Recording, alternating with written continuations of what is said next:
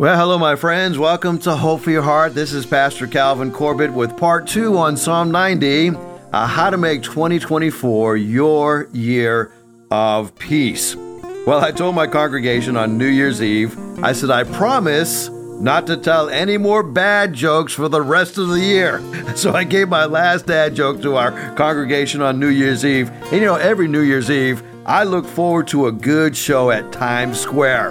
And, and I want you to know, uh, year after year, they drop the ball. Okay, that's a bad dad joke. And this year, I guess we could say the same thing. Uh, they dropped the ball on New Year's Eve. Well, as you're looking forward to a great new year, what are the predictions of what's going to happen in the new year? Well, yesterday I gave you several predictions as to what's going to happen. But even in the midst of not knowing exactly what's going to happen, we are looking at Psalm 90. As we look at Psalm 90, it's a prayer by Moses. It's the oldest psalm in the Bible. It's the only psalm that we know for sure that was written by Moses. Moses had just experienced four major setbacks in his life as he's penning this prayer of Moses, the man of God. He had just lost his sister Miriam in chapter 1 of Numbers 20. He is prohibited from going into the promised land because he strikes the rock instead of speaking to the rock. The Edomites said, You cannot pass through our territory on your way to the promised land. And then, fourthly, his dear brother Aaron dies. His brother was four years older than him, passes away. Moses was the high priest, and we know that Aaron was the high priest, rather. We know that Moses has got a, an understanding as to about what's happening.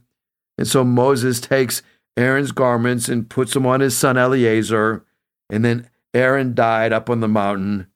Moses and Eleazar came down from the mountain where all the community had learned that Aaron had died. They mourned for him for 30 days. So that's the backdrop. Maybe the beginning of 2024 uh, hasn't got off to such a great start for you. I ended 2023 doing the funeral of a dear friend of mine. I ended 2023 learning that my mother-in-law uh, has brain cancer, and and uh, outside of uh, a miracle of God, uh, we won't uh, experience Christmas 2024 uh, with her. Maybe that's how your year is kind of beginning. It's beginning with a difficulty. It's beginning with a setback. It's beginning with a lot of uncertainty. Well, Psalm 90 can bring you some encouragement. Moses says, Lord, you have been our dwelling place throughout all generations. Listen, God is with us and he's going to be with all generations. Now, that's God's chosen people. If you're born again, God is with you. He's never going to forsake you, He's never going to leave you. Moses said, Even before the mountains were born, you brought forth the whole world from everlasting to everlasting. You are God. Don't you love that phrase? Everlasting to everlasting. Now, we are not everlasting to everlasting. We have a beginning, but we have no end. But God has no beginning nor ending. He is from everlasting to everlasting. Verse number three of Psalm 90. You turn people back to dust, saying, Return to dust, you mortals. A thousand years in your sight are like a day that has just gone by, or like a watch in the night. Yet you sweep people away in the sleep of death. They are like the new grass of the morning. In the morning it springs up new, but by evening it is dry and withered. You know that's true with your lawn. It may be burned one day and you water it, and then the next day uh, it turns green again. So God says, verse number seven, Moses praying, We are consumed by your anger. We're terrified by your indignation. You have set our iniquities before you, our secret sins, in the light of your presence. Uh, you see, there's no such thing as a secret sin. It's a secret sin to us, but it's open scandal in heaven in the presence of God. All of your days pass away under your wrath. We finish our years with a moan. You've been there, right? Uh, you maybe you finished 2023 and you moaned and said, "Man, thank God this year is over." Verse number 10. Our days may come to 70 years or 80 and as Moses writes this, he's He's not saying uh, that that's how long you're going to live. This is not a promise. He's saying, as we look at our lives, we're going to probably live to be 70, 80 years. Uh, maybe if we're strong, we can live a little bit past that. Don't get hung up on the number here. Get hung up on the idea that the best of them are filled with trouble and sorrow. They quickly pass, and we will fly away. If only we knew the power of your anger. Your wrath is as great as the fear that is in your due. So teach us to number our days, that we may gain a heart of wisdom. Now, verse number 12 is not teaching us to number our days as one would accounting for our days, like the accountant would count how many assets you have and, and how much of a liability you have and, and make an assessment as to your worth. That's not what Moses is talking about. Moses is talking about here as we teach us to number our days, it is to live to the fullest potential of the purpose that you have for us. And as we follow the purpose of God, then we gain a heart of wisdom. Verse number 13 Oh, relent, Lord, how long will it be? Have compassion on your servants. Satisfy us in the morning with your unfailing love, that we may sing for joy and be glad all our days. Make us glad for as many days as we have, as you have afflicted us. Moses is saying, uh, Would you give us a glad day for every day you've afflicted us? For as many years as we have seen trouble, give us a good year for every bad year we have experienced. And may your deeds be shown to your servants, your splendor to their children. May the favor of the Lord our God rest on us. Establish the work of our hands for us. Yes, establish the work of our hands. Now, Moses is giving us a mouthful here in that last paragraph. He's saying, The years we have been afflicted, give us a good year. May your deeds be shown to your servants. In other words, Moses is praying and he's saying, Listen, I know we've been through some hard times. Have compassion on us. We have had pressure on us. Help us to focus on the good years that we've had, not just the bad. You know, I was thinking about this. I have a son who has uh, special needs. He's uh, 23 years old. And uh, from 15 to 23, uh, up to about 10 months ago, 11 months ago, for those eight years, he suffered violent outbursts uh, where he would uh, be very aggressive. He would break things. He would attack people. He would bite people, do a lot of damage. And um, both my wife and I had to spend some time in the emergency room uh, from an attack that we experienced from him. So it, it is so easy for us uh, to get hung up on those eight years and miss the other part of his life in which he didn't have those violent outbreaks. And I'm happy to report in 2023 that God brought healing to my son. He has not had an episode in over 10 months. Uh, and I believe that God has healed him. And so I want to focus on the fact that God has brought healing. Was it eight years that we will forget? We will not forget those eight years.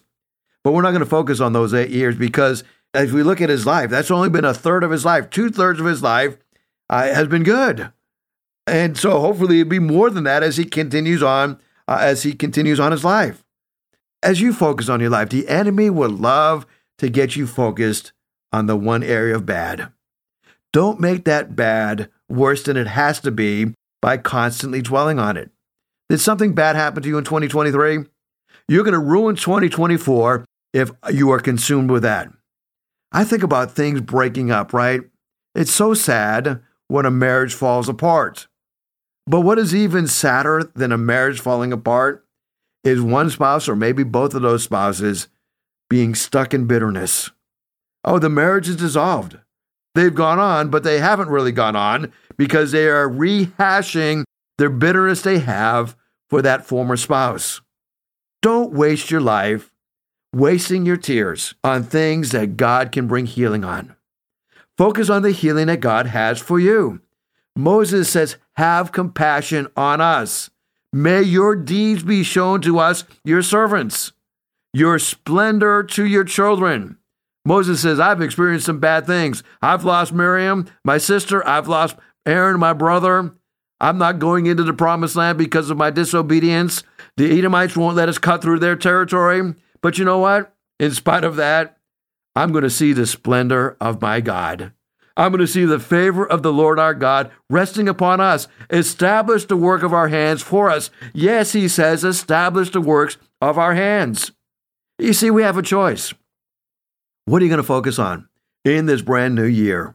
We've learned, first of all, that God is big, verses number one and two. Magnify him.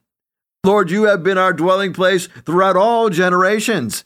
Even before the mountains were born and brought forth the whole world from everlasting to everlasting, you are God. So magnify what He has done in your life. Being able to go through difficulties is common to man. You may as well get used to it. Although we can't predict what's going to happen in this brand new year, I can tell you there's going to be some setbacks in your life. One of the things I always tell couples when I do their pre marriage counseling I said, I want you to know the reason the marriage vow says for better, for worse, in sickness and in health, the reason that is part of the vows is because there's going to be some worse times in your marriage. For rich or for poor, there's going to be some poverty times or poorer times in your marriage. In sickness and in health, oh, there's going to be times where you're going to experience sickness. Either you or your spouse or, or both of you are going to experience sickness. And I promise you, somewhere throughout the course of your marriage, there's going to be a rough spot that you're going to hit. There's going to be some hard times that you're going to experience. I don't know how they're going to be. I don't know when they're going to happen. I don't know the circumstances surrounding them. But you can't be married for any length of time without having some difficulties inflicting your marriage. Uh, so go ahead and plan on it. Uh, there's going to be some rough patches in the future for you. But magnify God in the midst of that trial. Lift him up in the midst of that trial have the motto that Corrie Ten Boom had never be afraid to trust an unknown future to a known God. So I want to ask you a question. What part of your life right now are you making God too small? What part is it? And how do we make God too small? Well, we can't really reduce his size, but we make him appear too small when we allow our problems to eclipse our God. We get so consumed with our problems, we place them before God, and we can't even see the magnitude of who God is because we are focused on the problems that we have.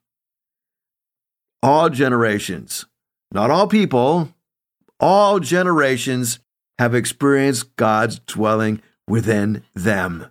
So God is big, magnify Him. Secondly, God is in control. Let's rest in Him verses 3 through 8.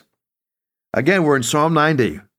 You turn people back to dust, saying, Return to dust, you mortals. A thousand years in your sight is like a day that has just gone by, or like a watch in a night. Yet you sweep people away in the sleep of death. They are like the new grass of the morning. In the morning it springs up noon, but by evening it is dry and withered. We are consumed by your anger and terrified by your indignation. You have set our iniquities before you, our secret sins in the light of your presence. I heard an illustration many years ago of a professor who was at Princeton University. His name was Robert Wilson. He was a theological professor, and this was a long time ago at Princeton. And Professor Wilson was a uh, a professor of theology, but also a professor that taught young pastors how to preach. And back then, when Princeton was a much more conservative school and it was kind of geared toward training pastors and missionaries, this particular Princeton University professor uh, would have those who graduated from Princeton come back. Uh, they were uh, successful in ministry, come back 10, 12, 15 years after they had graduated, and they would given the opportunity to speak at Miller Chapel on the grounds of Princeton University. Well, on one particular day, a graduate came and returned. Professor Wilson was in the audience. And after the sermon, he walked up to the young man and said, Now, if you come back again, I'll not come and hear you preach. I only come once. But I'm glad that you are a big Godder. And what does that mean? Well, when my boys came back, he said, I come to see if they are big Godders or little Godders. And then I know that their ministry, I know what it's going to be like. Well, the former student who just preached didn't quite understand it, and so he said, Well, could you explain what you mean by a big Godder? He said, Well, you know, some have a little God, and they're always in trouble with him. They can't do any miracles because they're always in trouble with God. Uh, he can't take care of the power of the inspiration of Scripture because they have a small view of God. They have a little God and they call them little Godders. But then there are those who have a big God, a great God. And he speaks and it's done. He commands and it stands fast. He knows how to show himself strong on behalf of them that fear him. You, he said, have a great God, and He will bless your ministry. Now think about that. What is your view of God? Now, in reality, our view of God doesn't really matter. It's not going to change who He is. But I want to encourage you to have a big view of God. Be a big Godder. Don't be walking around and say, I have got big faith. All you need is a little faith in a big God. In 1 Corinthians 15 47, Paul reminds us the first man, Adam, was the dust of the earth. The second man is in heaven. That's talking about Christ. Now, as we look at how God is all powerful, Peter says, Do not forget this one thing, dear friends. With the Lord, a day is like a thousand years. God is in control. Jesus says, If God knows how to clothe the grass of the field, which is here today and gone tomorrow, how much will he care for you? So here's our motto for this second point Blessed are the flexible, for they shall not be bent out of shape. Realize that God is in control. He is big. Let's magnify him. God is in control. Let's rest in him. Let's allow him to run the universe and let us run the things that he's called us to run. If God can take care of the grass of the field, I think he can take care of us. Well, there's a third point that Moses prays. He prays and, and not only acknowledges that God is big, let's magnify him, not only that God is in control, let's rest in him, but in verses 11 and 12, he says, Life is short. Let's live for God.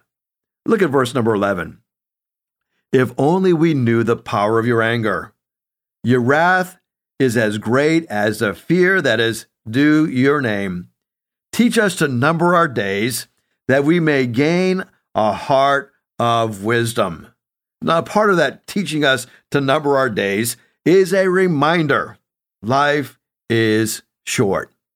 You know, I often look at my life like a uh, like a football game, right? There are four quarters to a game. And based upon your age, that will determine how far along you are in the game. Now, I want you to know that the football game is not won in the first quarter, it's not won or lost in the second quarter, it's not even won or lost in the third quarter. It's who has the most points on the scoreboard at the end of the fourth quarter that wins. You may be a fourth quarter Christian. Maybe you're a seasoned citizen, a seasoned saint, and you're thinking, well, the game's over for me. You know, there's a lot of games that are not decided until the fourth quarter unless you are so far behind in the score uh, that it's impossible to get caught up. But most football games don't end that way. Most football games are won or lost in the fourth quarter. So number our days. See that we will gain a heart of wisdom. Know where you are in your life. Man, if you're in the fourth quarter of your life, you ought to be spending that time influencing the next generation. Don't waste this last quarter of your life driving around in an RV and, and going around and gathering seashells. Now, I'm not talking about not taking a vacation, but vacation ought not to be the purpose of your life. You have too many other people that need your influence, too many other people that need your experience. Teach us to number our days that we may gain a heart of wisdom. In Psalm chapter 20, a person's steps are directed by the Lord. How can anyone understand their way? Well, you have to realize that we've got to number our days. You know, I have always loved the works of Michelangelo. And he painted that beautiful mural on the ceiling wall at the Sistine Chapel. I think some people in my church have actually been there. I've never been to Rome, but maybe one day I'll be there. But as Michelangelo is painting this beautiful mural, he spent a lot of time on that big mural called The Last Judgment. And then he spent a lot of time adorning that ceiling. And he had been on a scaffold for two weeks straight in almost the same position. And his neck was careened way back as he had to look up under the ceiling. He was working on this delicate piece of the painting. When he finally came off that scaffolding after two weeks, he had been so used to looking up for so long. He found it painful to look down to the ground. Now, I know some people who live the reverse of that. They're so used to looking down all the time at all the bad stuff. It's actually painful for them to look up and expect God to give them joy. Well, here's the motto on this third point you only have one life to live, so soon it will pass. Only what's done for Christ will last.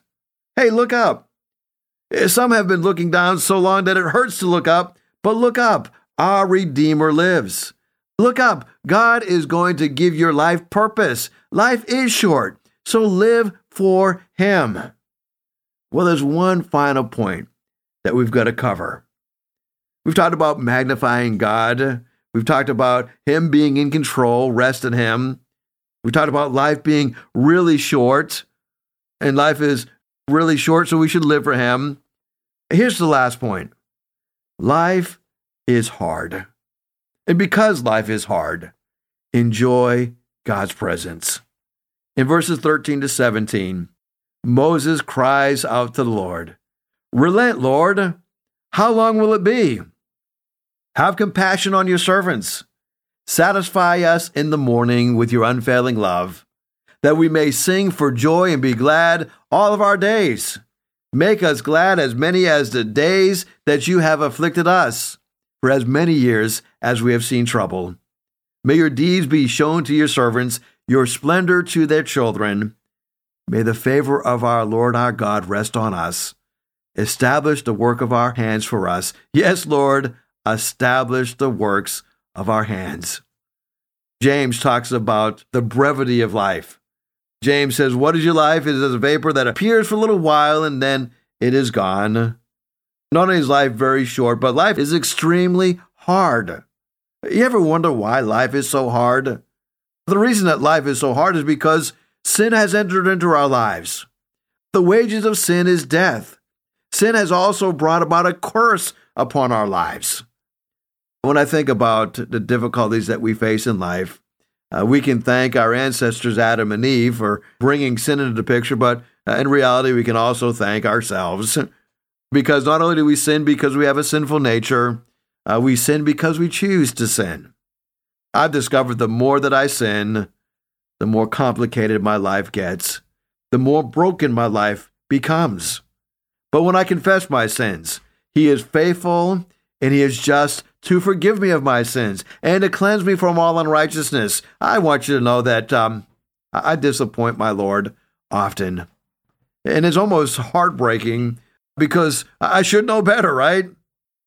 So, Lord, would you establish peace for us? All that we have accomplished, you have done for us. You know, there is no security in things. In fact, things are very deceptive. They appear to be satisfying and lasting uh, when they're actually temporary and unable to satisfy the deepest needs of life. Certainly, God wants to enjoy the blessings of life. There's nothing spiritual about sitting in a corner and saying, These things will not last anyway. Why should I enjoy them? No, God gives us all things to enjoy. He wants us to enjoy these good gifts, just as we want our children to enjoy what we give them. But He doesn't want us to depend on these things. He wants us to depend on him. Charles Haddon Spurgeon says, God helps those who cannot help themselves. And we say just the opposite. God helps those who help themselves. But the bottom line is, God will only help those who cannot help themselves. Would you lean on the Lord today? Enjoy His presence. Live for Him. Yes, life is hard. Magnify Him. He's big. He's in control. Rest in Him.